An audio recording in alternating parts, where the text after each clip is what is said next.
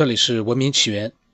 那前两天呢，我录了一期，就是之前一直在讲，用逻辑思维来对进化论呢进行一个分析。当然，这是一个完全纯属娱乐的天马行空式的一个录音，可以把它当成是娱乐节目。那我还没有把它上传上去，因为我就录了一期。那下来的话，我会只要有一点点关于进化论方面的我自己的一些想法呢。我都会把它，嗯，通过用逻辑思维来进行分析的这样的一个方式，但是说是逻辑思维，但是未必就是非常合乎逻辑，呃，所以呢，要求比较苛刻的一些伪科学爱好者呢，就最好是不要去听了，听了之后你会觉得又是热血沸腾，那种热血沸腾，我觉得你这么难过就最好呢。就不要听了，我还没有传上来。嗯，那今天这一期呢，呃，我为什么要讲这个进化谜题？这是我看到了一些论文，呃，一些关于进化的一些论文。那么，很多的伪科学爱好者一直会拿出很多感觉好像很科学的那种结论性的说法来去判断，呃，一期节目。那我就一直在想，你们真的研究过关于？物种起源，关于进化论，关于所有的这一些，呃，很科学的内容，你们真的研究过吗？还是你们都是一知半解的，在对其他人进行一个，呃，好像是专家一样的一个评判呢？其实，为什么说它是谜题呢？因为所有的生物学家自己心里都明白，这一切都是假说。就比如说我今天讲的细胞核的起源，没有一个决定性的东西。只是生物学家研究出来了各种各样的假说，没有经过最后的证实。那为什么生物学家、科学家可以有各种各样的假说，我们爱好者就不能有假说呢？我们的假说，如果你觉得荒谬的话，你可以拿出一些结论性的东西来，呃，去批判它。但是这样的一些天马行空的，呃，意象。作为娱乐，作为这个开发思维，其实都不是件坏事。反正我前面的节目我都明确的也讲过了，任何的臆想都不可能改变真正的科学结论。科学研究出来的结果，任何一个人都改变不了。所以呢。呃，今天呢，我就是想把这个细胞核的起源的各种假说呢，给大家简单介绍一下。因为我不会去讲各种很专业的东西，我不会去讲，我只是让大家听完了之后有一个模糊的概念。然后呢，关于这篇呃各种各样的假说呢，也有很多的一些人呢在网上，这些人应该都是专门研究生物的，研究一些相关的一些呃科学的这样的一些研究者，他们所发表的一些回复，你会发现，其实科学家跟我们一样。呃，也都是很迷茫的，只不过他们呢，可以用各种的手段去实现他们的一个更深入的研究。我们呢，就凭我们的空想去做自己的，打开脑洞。那细胞核的起源是一个根本性的，就是对所有的生物学家来说呢，都是一个呃让他们生畏的一个进化谜题。那目前。关于核起源的各种各样的一些假说呢，都谈不上是清晰。那而且关于真核生物的起起源呢，也是众说纷纭。到现在为止，真核演化的动因很少有人去涉及。和真核生物相比，原核生物显得就比较的小巧。不管是从细胞的大小，还是从它的遗传物质 DNA 分子来讲。都很小巧，内部的结构也相对的简单，因为看不到核，也看不到像线粒体、叶绿体这样的一个细胞器，所以呢就不难理解，真核细胞相对于原核生物来说呢，真核细胞必须要用大的体积来装填大的基因组，对复杂的基因组呢也需要进行更为有效、有序的管控，这可能就导致了细胞内部的模块化。比如说，将遗传物质集中分布于用膜包裹的一个区域，就形成所谓的核。在细胞核中呢，还会有一个或者多个圆球形的核仁，它是生产核糖体的机器。在现代生物学中，核被赋予了极为重要的地位，因为人们根据核的有无呢，将生物界区分为两大类：原核生物和真核生物。大家听了这一段，是不是呃感觉到，为什么就这么小的东西，生物学家研究到现在就研究不出名堂出来？但是他们却相信，这样一个东西是自己出现的，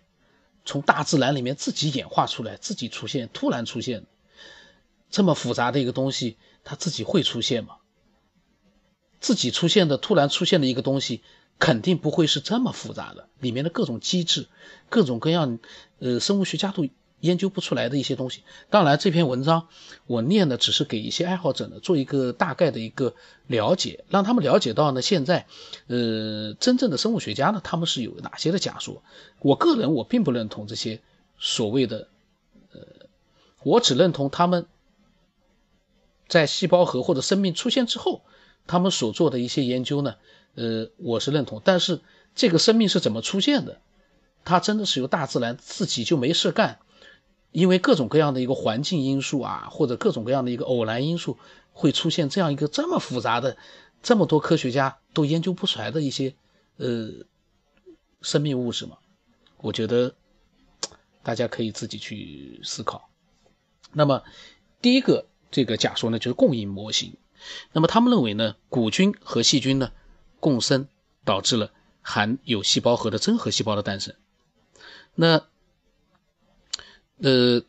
古菌和细菌呢都没有细胞核，那这个假说认为呢，呃，和现代产的甲烷古菌类似的一些古老的一些古菌呢，这个菌是细菌的菌，侵入并生活在类似于现代黏细菌的细细菌体里，形成了早期的细胞核。那么古菌和真核生物呢，它在特定的蛋白质基因的相似性被认为是。支持以古菌为基础的细胞核起源理论的证据，当然也有人认为这个假说并不能回答核是如何产生的问题，所以这是一部分人的假说。所有的这些下面所讲的几个假说呢，都是一部分人生物学者的假说，都没有经过所有生物学家去统一去对它进行认可，这就是一个问题。大家都认为是自然而然出现的一个最简单的这样的一个生命物质，可是呢？就是研究不清楚，这是一个很奇怪的事情。第二个就是自演化模型，这种假说认为呢，原原真核细胞呢直接从细菌演化而来，并不需要通过内共生。证据它来自于就是一类专性好氧菌——福霉菌，它们具有清晰的细胞内膜结构，其中呢，呃，有一种触芽菌。它的染色质呢被双层的核膜所包裹，类似于真核生物的核的结果。但是呢，这个假说并没有进一步的解释核实是如何形成的。那么第三种假说呢，就是病毒性真核生物的起源假说。那他呢认为呢，呃，病毒性的感染原核生物呢，导致了膜结合的细胞核和其他真核生物特征的产生。他的证据，他说是真核生物和病毒在大分子结构上存在一定的相似性。那这个假说的其中一种观点认为呢，吞噬作用形成了早期的细胞捕食者，并随之演化出细胞核。而另一种观点认为呢，这个假设里面的另一种观点认为呢，真核生物呢起源于受到痘病毒感染的古菌，因为现代的痘病毒和真核生物的 DNA 聚合酶具有相似性。那第四个假说呢是外膜假说，他们认为细胞核是起源于演化出第二层细胞外细胞膜的单个早期细胞，而包裹原来细胞的内膜则转变成了核膜，并逐渐演化出精巧的核孔结构，以便于将内部的，比如说核糖体压机这样的一些合成的物质呢送出核外。呃，我发现这些。假说啊，生物学家都为这些简单的、看上去很细微的这些呃细胞啊，这种最简单的一些生命体、生命物质，他们呃做出了各种各样的假说。他们都认为这是一个非常精巧的一些结构和它的一个运作的运转的一个机制，居然会复杂到连这么多生物学家都研究不出一个统一的结论。大家不觉得很好奇吗？我感觉是我个人是觉得啊，越是有这样的一些捉摸不透的、众说纷纭的一些假说，我越认为那个就不叫是最简单的生命物体了，生命物质那是最复杂的，复杂到现在的人类这么高的科技了，这么多的生物学家还是没有弄明白它到底是怎么回事。可是还有人说，那就是在一个特定的环境下面。自然而然的就这么出现了，而且出现了之后还能繁衍，还能扩大，还能不断的去演化，演化到最后，演化到这么多的复杂的生物体，呃，太不可思议了。那么还有一个假说呢，呃，这个假说呢是新的一个假说，他是认为呢，呃，它是叫压缩和结构化的假说，他认为细胞核源自于基因组复杂化的诱导。在大气逐渐氧化的背景下呢，地球上的生命无论是形态结构还是遗传信息，加速了从简单到复杂的演化历程。那它为什么要演化呢？这是我在想啊，可能是由于 DNA 的复制复制错误，或者是多倍化，并在一定程度上叠加了不同种类之间的各种侧向基因转移方式，以及内共生融合等，导致了一些原核细胞基因组的大型化。我觉得他们是把简单的东西。不是生命从简单到复杂的一个演化历程，而是他们把简单的东西复杂化了。这可能是，呃，这是我对这些生物学家的一个从外行的角度来说呢，呃，我个人的一些设想。那他说这一方面需要骨架蛋白的强化。来支撑更大的细胞体积，同时呢，通过个体生存的随机性筛选，细胞内部逐渐结构化，从而形成了复杂的内膜系统——细胞器。被膜包裹的核及其在细胞分裂中的分离方式，也是这种结构化的产物。核的成型及有丝分裂的出现，主要是为了满足将巨大的 DNA 分子准确地分配到子代中去的需求。我在想，一个没有任何的意识的一个这样的一个所谓的生命物质。它，即便从你的角度去看，它有这样的需求，它自己怎么可能知道自己有什么需求？他都没有什么任何的一个意识，他怎么会自发的产生各种各样的一些所谓的这些生物学家设想的需求呢？我觉得真的是，我所以说我的那期天马行空的节目呢，我是从地球上，我假设它出现了第一个生命的一个生命体，最简单的生命体，我是假设它。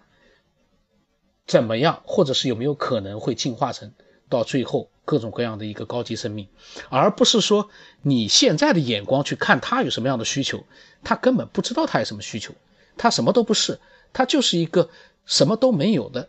假如真的有的话，有这样的一个生命体的话，它就是什么都没有的这样的一个生命体，它哪管它自己有什么需求啊？它根本就不会。知道自己有什么需求，而更不会说为了这些需求去改变自己、去进化自己。我们人有这么多的需求，我们都没有去把自己，没有任何一个人说因为各种各样的一些人的需求去把自己的身体做一个更进一步的进化。没有 人的结构，几十亿人、几千年来、上万年来，也没有哪个人说因为自己的一些内部的需求，我对自己的一个需求的认知去主动的去进化自己都没有，更不要说那些没有任何智慧的。没有任何灵魂的意识的这些东西，这些简单的一些细胞的生命体，呃，我感觉很有意思。呃，当然了，生物学家他们是从科学的角度，而我呢，只是一个外行的爱好者。从我的外行的爱好者呢，我也只能从自己的仅有的那么一点点的一些逻辑思维去做一些外行的一些质疑。呃，但是内行。他们也是从外行慢慢的变成内行，可是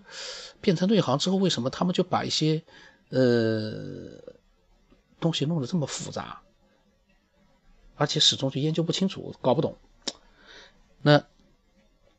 那核膜的形成呢？虽然说不是轻而易举的，但也不是困难无比。他说膜呢有各种可能的来源，比如说原核细胞分裂时 DNA 就得。秒定在细胞膜上，其实呢，生命就起源自膜偶联的光偶光化学过程，细胞呢也能产生各种各样的膜。嗯，他这么肯定的说，生命就起源自膜偶联的光化学过程，他说从本质上来看呢，包括核膜在内的细胞内膜系统，就是为了实现实现对复杂生化系统进行秩序化管控，或者说秩序化是通过细胞内部的模块化得以实现的。还这么复杂的生化系统，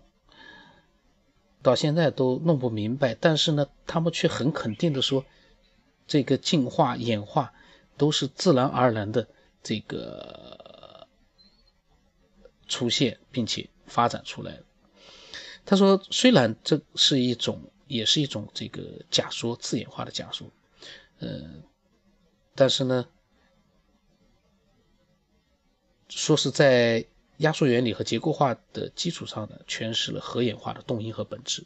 那以上的这些假说呢，其实呢，呃，既然叫假说，那也就说明是没有经过最后的一个生物学家统一的一个认可。那么也有更多的一些呃研究者呢，他们也有自己的一些看法。那有的人说呢。从生命物质的产生到原核生物，再到真核生物这样的一个个的过渡期，生命存在的方式一定会尝试过各种各样的方形式，发生过很多巨大的变化。这样的一个尝试是他们主动的还是被动的？如果是主动的话，他们怎么会去主动？他们根本就什么都没有。那如果说被动的话，他们干嘛要去被动的去做多种多样的形式的一个尝试呢？那？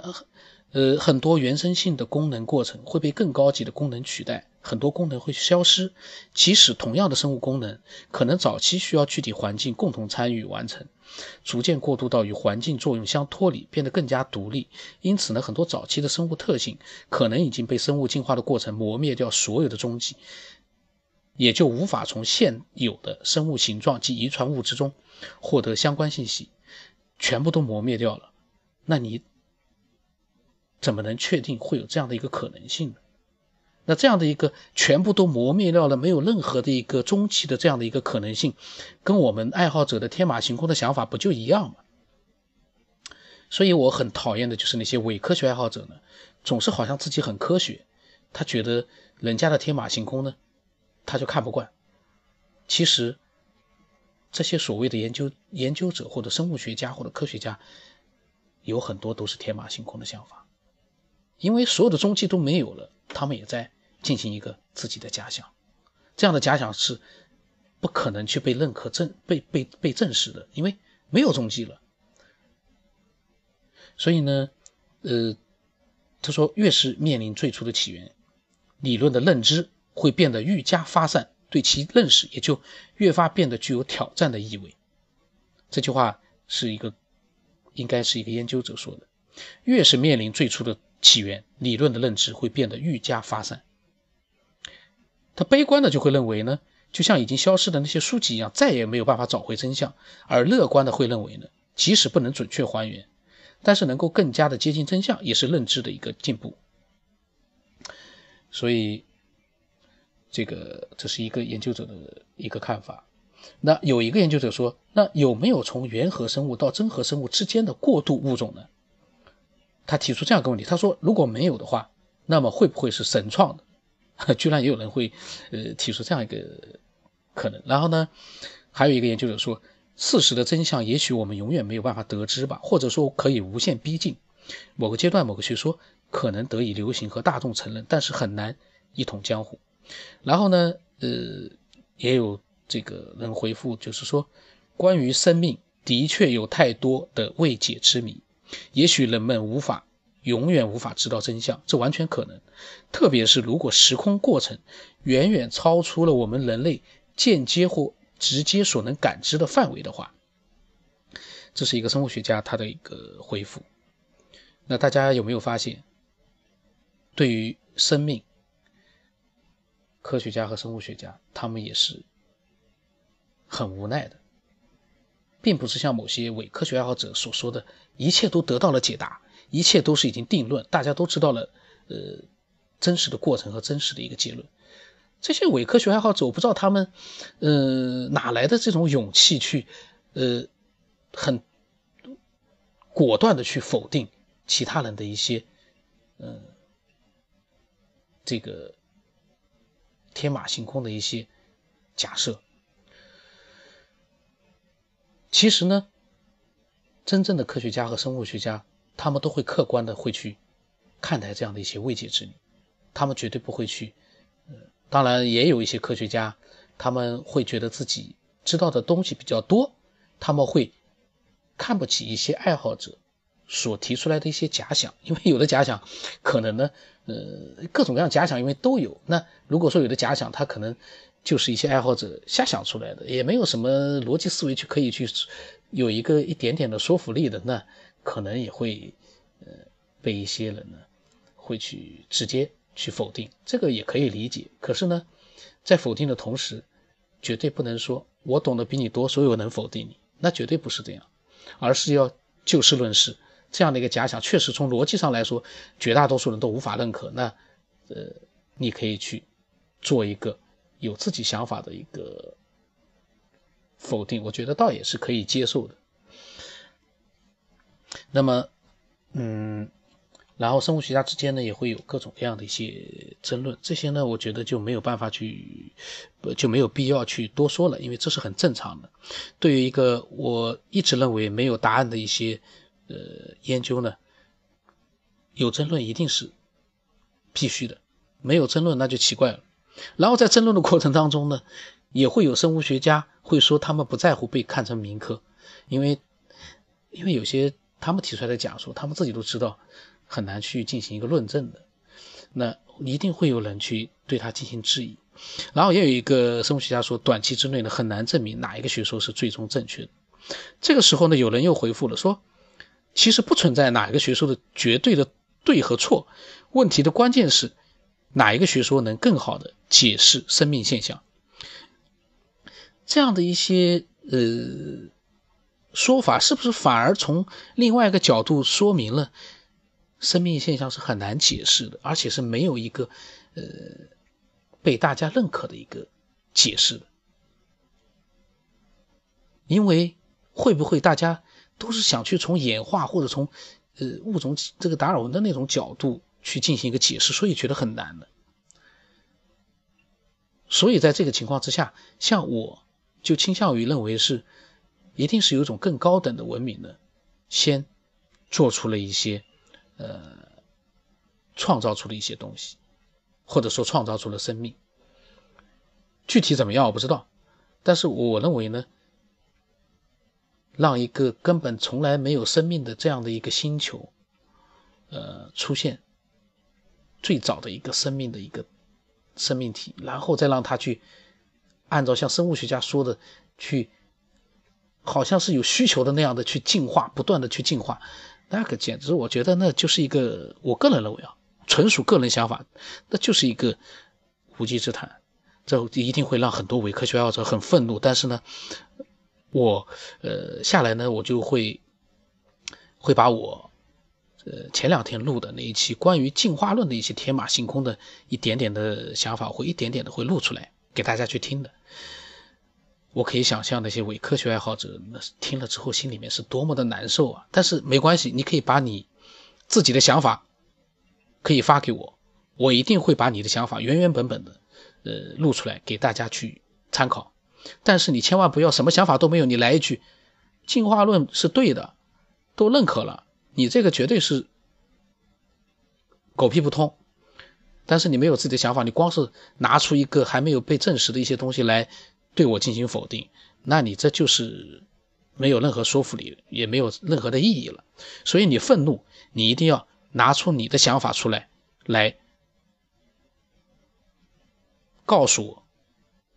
我会呢把它录出来，让你听到，让你的心里觉得很舒服，因为你的想法。你自己可以再听一听，到底会不会被其他的人所认可？啊，混乱了，因为录这样的一期节目是随机的去录的话呢，真的是，而且是一个对生物、对科学根本不了解的一个这样的一个爱好者，真的是很不容易。里面一定是会有很多的混乱，然后呢，也会有很多的一些错误。呃，如果说你要来找一些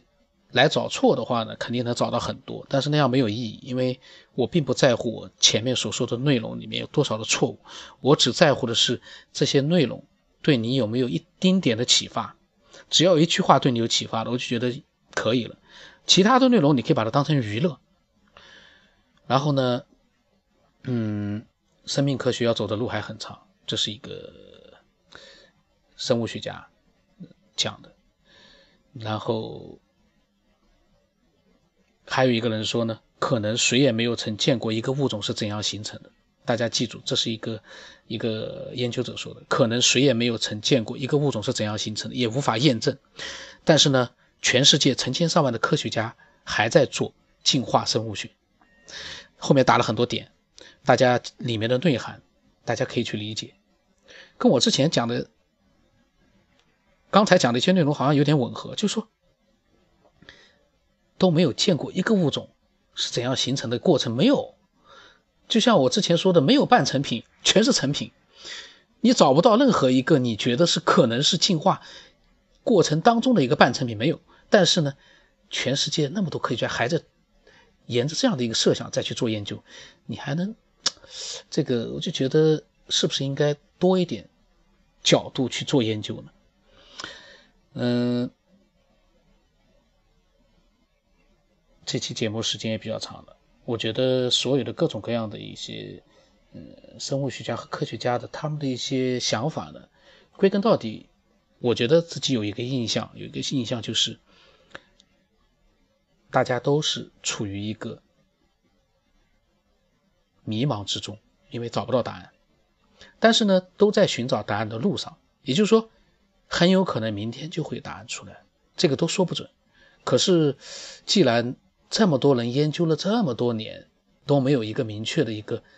呃答案出来。我个人倒是认为，应该是很难有答案出来，除非他们换一个思路去做研究。是不是应该这些生物学家应该去找一找，所有的整个是不是一个被设计出来的？你从这个角度去去研究，会不会有一点？发现了，作为一个爱好者，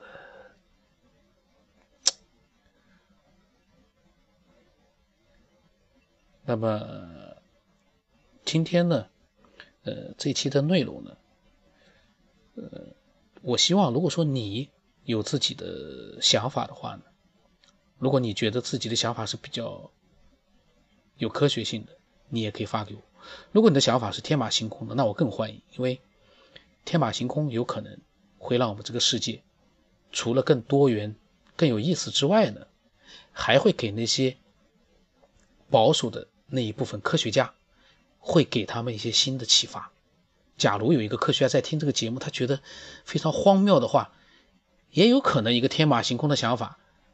让他开始一个新的一个研究之路啊。我这个节目，我希望让那些科学家和伪科学爱好者啊，不要觉得呃这个很荒谬和很愤怒，因为这是一个纯娱乐的一个天马行空的节目。呃，那我的微信号码是 b r n s o 八不让 n 八，呃，希望你能听满十七二十期之后呢，可以添加我，跟我进行一个交流。你刚听到这期节目呢？你想添加我，告诉我你的想法也可以，但是呢，你就直接发你的想法，呃，不要跟我进行一个互相之间的一个呃去沟通去了解，因为很多人听了一期就来加我，他们连我是什么样的一个想法、什么样的状态，他们一概不知道。那有的时候大家可以设想一下，天天就有人来问你，你你是什么什么，问你一些个人的问题，你会不会觉得心里面？你又不想去让他觉得你不礼貌，但是你又对他这样的一些问题，其实你觉得，我觉得他是不礼貌的。他就听你一期节目，他跟我在这个，我就不想去再去深入了。那呃，欢迎呢，大家提供自己的想法，让这个节目更加的多元化，更加的精彩。呃，今天就到这里。